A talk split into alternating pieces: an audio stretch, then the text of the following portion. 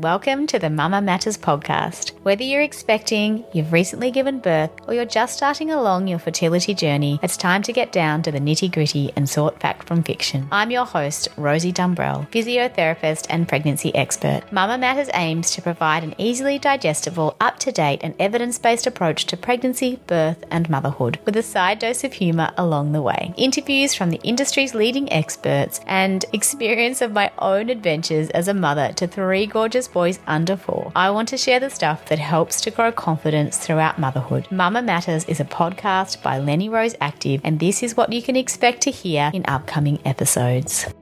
IVF does sometimes cause separation between partners. And so this is a mm. great time to come back to each other, reignite that intimacy. And when we hug and we touch, it releases oxytocin, and oxytocin's the bonding hormone. Welcome back. Oh, so great to be here. Episode two already.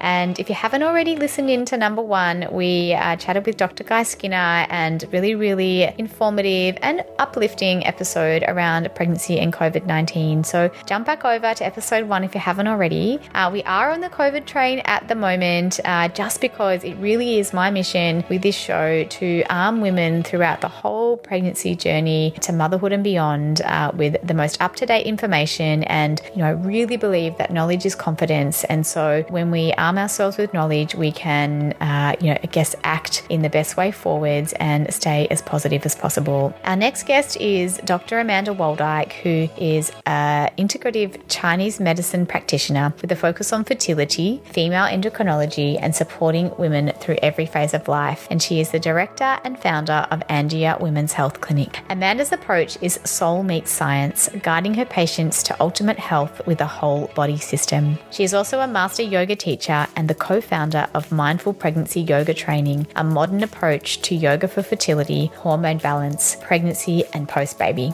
I've personally known Amanda for a number of years and am always humbled by her passion and dedication to women's health and was so delighted when she agreed to come on as one of our first guests on the show. She works tirelessly in the field of women's health and closely with IVF patients and their medical teams and is not only a wealth of knowledge but one of the kindest and most authentic people I have met.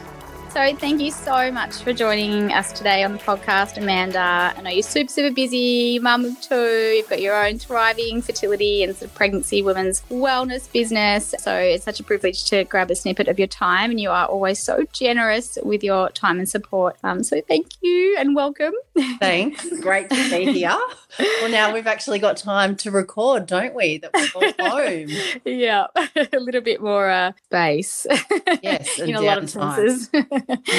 okay, so we will kick straight off into it. Someone who has worked in pregnancy, all aspects of women's wellness, natural fertility, is a doctor of Chinese medicine, and works so closely with IVF medical teams and has done for years. I would really love to have your opinion on the current situation with fertility treatments, especially in light of the recent annou- announcements of the suspension of Category 1 and Category 2 elective surgeries, and just how this affects women in, I guess, three categories.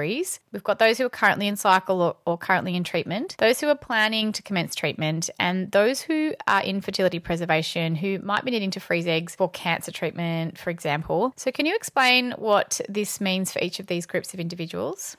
Absolutely. So, for well, we know that at the moment they've suspended um, IVF treatments, and that is for except for those that are considered in a category one. And category one means if you're currently in an stimulated cycle or going for egg collection, then you still are able to continue with your IVF treatment. Mm-hmm. Uh, whether you do a transfer or not a fresh transfer, that will be decided with your IVF specialist. So at the moment, there's still negotiations going on between um, patients and IVF specialists. For the category two, uh, for those that are wanting to currently start an IVF cycle, it's been advised by all the IVF clinics and for the Fertility Association of Australia that we suspend those treatments at the moment until we know that we're actually, well, the government gives us permission to go back into practice again. So for those that are wanting to start your cycle, unfortunately, you're going to have to put that on hold. And I know, you know, this creates a lot of angst for everyone, particularly for our women that have a reproductive age. um, for those that you just, when you're on that IVF cycle in the wheel, you just want to kind of keep the ball rolling. So it's really hard emotionally um, and also physically and mentally. And those in category three, which is the preservation of your fertility. So for um, things like cancer patients, then you are still you're still guided by your IVF specialist, but there is still the opportunity to be able to go in and freeze your eggs so there's there are the three different categories, but at the moment most IVF clinics are really trying to minimize the amount of contact that patients are having with inside the clinic. So, you know, we know that a lot of the practices have changed and now also too that they are offering telehealth conferencing. For those that are doing the immunosuppressant treatments that are currently still in an IVF cycle, the doctors are still seeing their patients for that mm. currently. And so is the the main mo here um, because there's increased risk to a fetus or is it mainly around preserving as much of the social distancing practices as possible so that there's not as much patient to doctor contact? Or is it to relieve the load on the healthcare system of something that's in somebody's eyes seen as i guess well it is categorized as elective obviously but you know a lot of people won't feel that way about that and understandably. Yes. So i mean the thing is, it's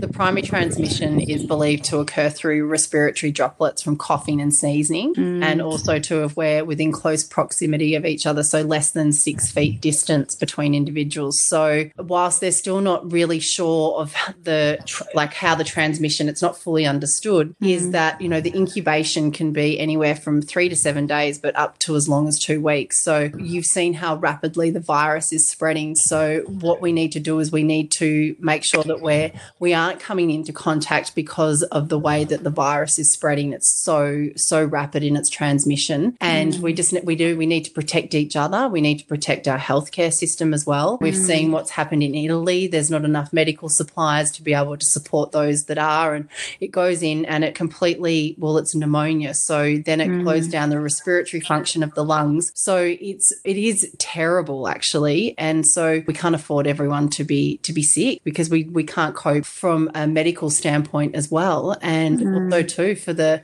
for the health of each other. Yeah absolutely. And so i'm sure is you know one of the most heartbreaking um, things to go through if you're in that sort of category at the moment. And also because i guess one of the hardest things is we just don't know when things are going to you know go back to normal and when treatment can be resumed. And i guess if you're in that you know your reproductive age is an issue then that's going to obviously be you know very hard to swallow. But i think if we can yeah look at it in that light that we perhaps don't have a lot of choice at the moment in terms of being socially responsible and, and doing everything that we can to to get things under control as quickly as possible. And by observing these measures, then perhaps we can, you know, get things under control a little bit quicker. So yeah, I guess that's that's definitely one way that we can look at it. It is, and it's also too we don't really, you know, there's no research out. There's only a couple of bits of research that have come out in terms of, you know, effects of the mother on pregnancy, which I'm I think you've covered. We don't have a lot of data in the early period, so you know, most of the data is coming out of China and out of Italy and a little bit out of the UK, but you know, it's looking at more around third trimester. So well, they're not actually sure if there is a link because there's just not enough data. But there, yeah, there are there were some women out of China that did have preterm birth, more I think at around that sort of 36 weeks, so not horrendous. Yeah, but they weren't 100% certain of the the link. What are some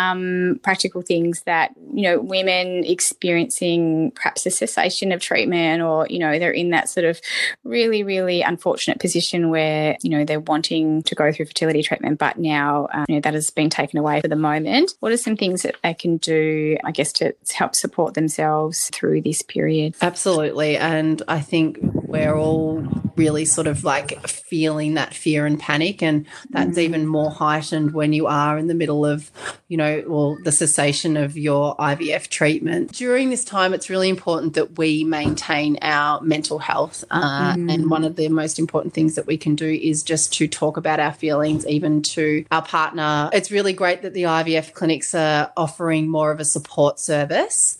Mm. I think also, too, if we can look by meditation and regular meditation meditation practice, even if that's just for five minutes a day, giving us an opportunity to come out of that flight or fight response, that stress state into parasympathetic, where we can feel a sense of peace and calm. Mm. And even breathing exercises, I think, you know, so many of us spend a lot of time in our heads, and it's even more heightened during this time. That simple breathing exercises give us the opportunity to then have an embodied experience rather than being our thoughts. Mm. So, even just some deep belly breathing is always a great way. It helps to initiate the vagus nerve, which then calms our nervous system. And another great way is also, you know, the foods that we eat. So, whilst you're already on your fertility journey, don't stop. I think that people think, you know, we're like, oh my gosh, with what's going on, we've all been to the supermarket, we've all stocked up on lots of frozen foods, that we still have an opportunity to be able to continue the way that we're eating. So don't fall off the wagon, stay on the wagon, mm.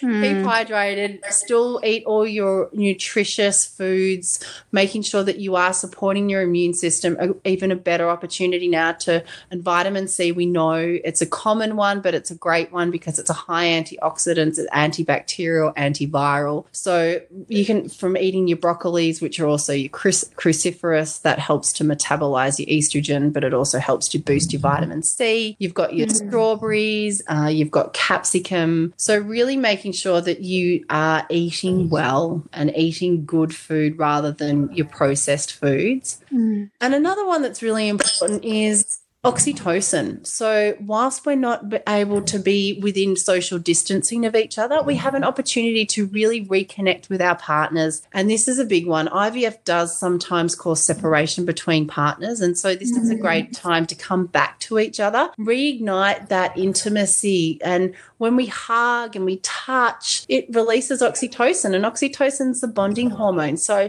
in clinic, I've been saying that there's going to be a lot more people falling pregnant at home because guess what? You've got time to do it. you can put your feet up in the air if you want to.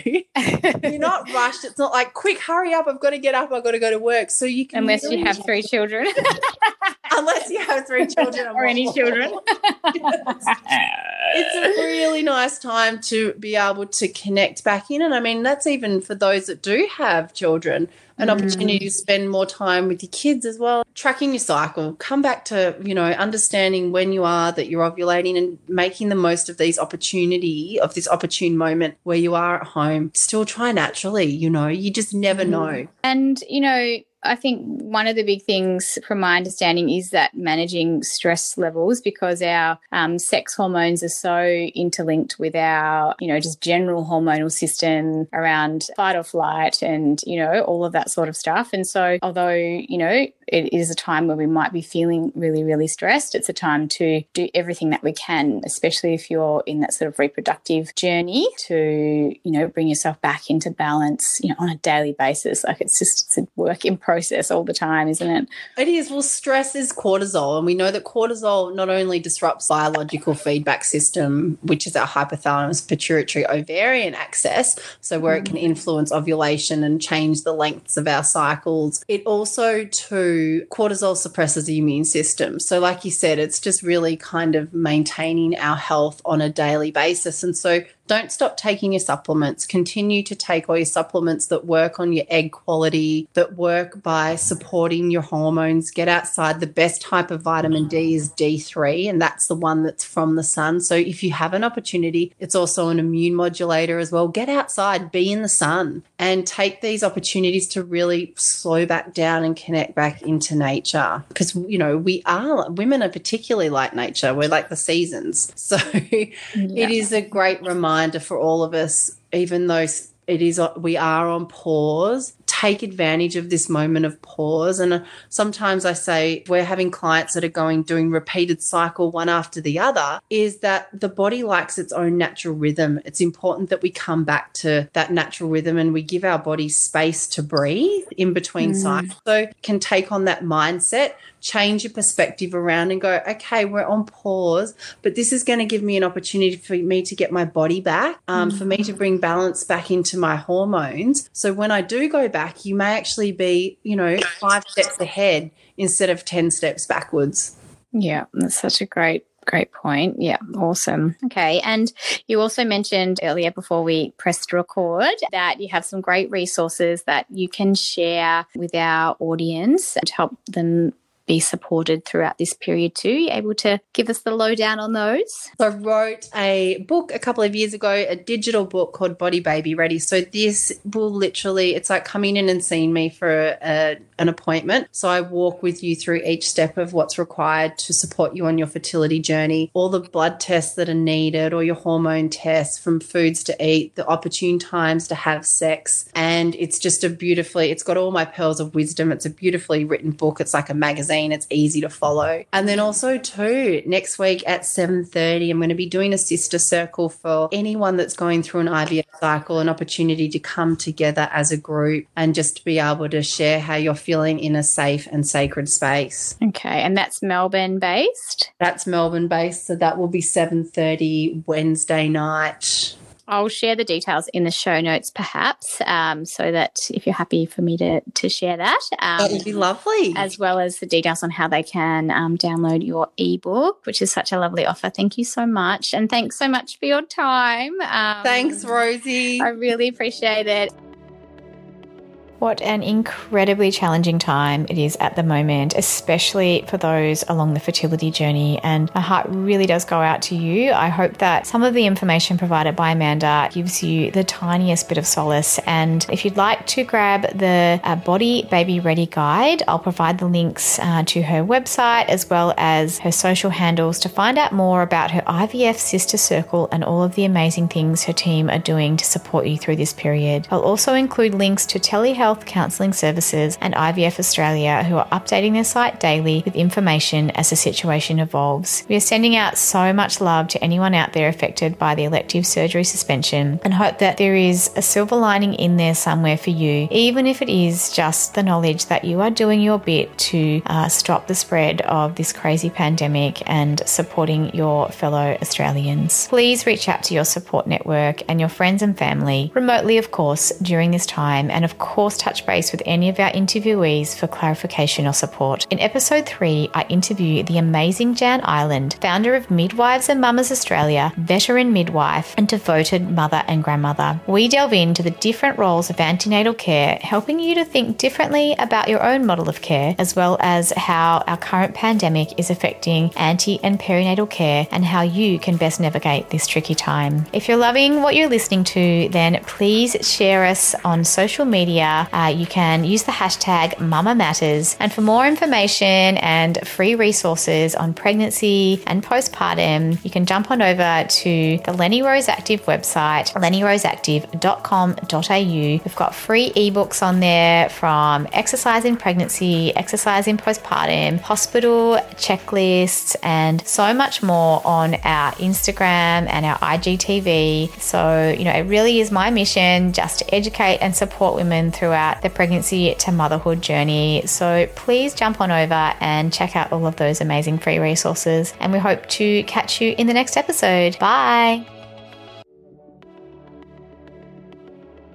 This episode is brought to you by Lenny Rose Active, Australian owned, three times mum and physiotherapist designed luxe, active, and technical wear for the pregnancy to motherhood journey. You can find us on lennyroseactive.com.au or on Instagram at Lenny Rose Active.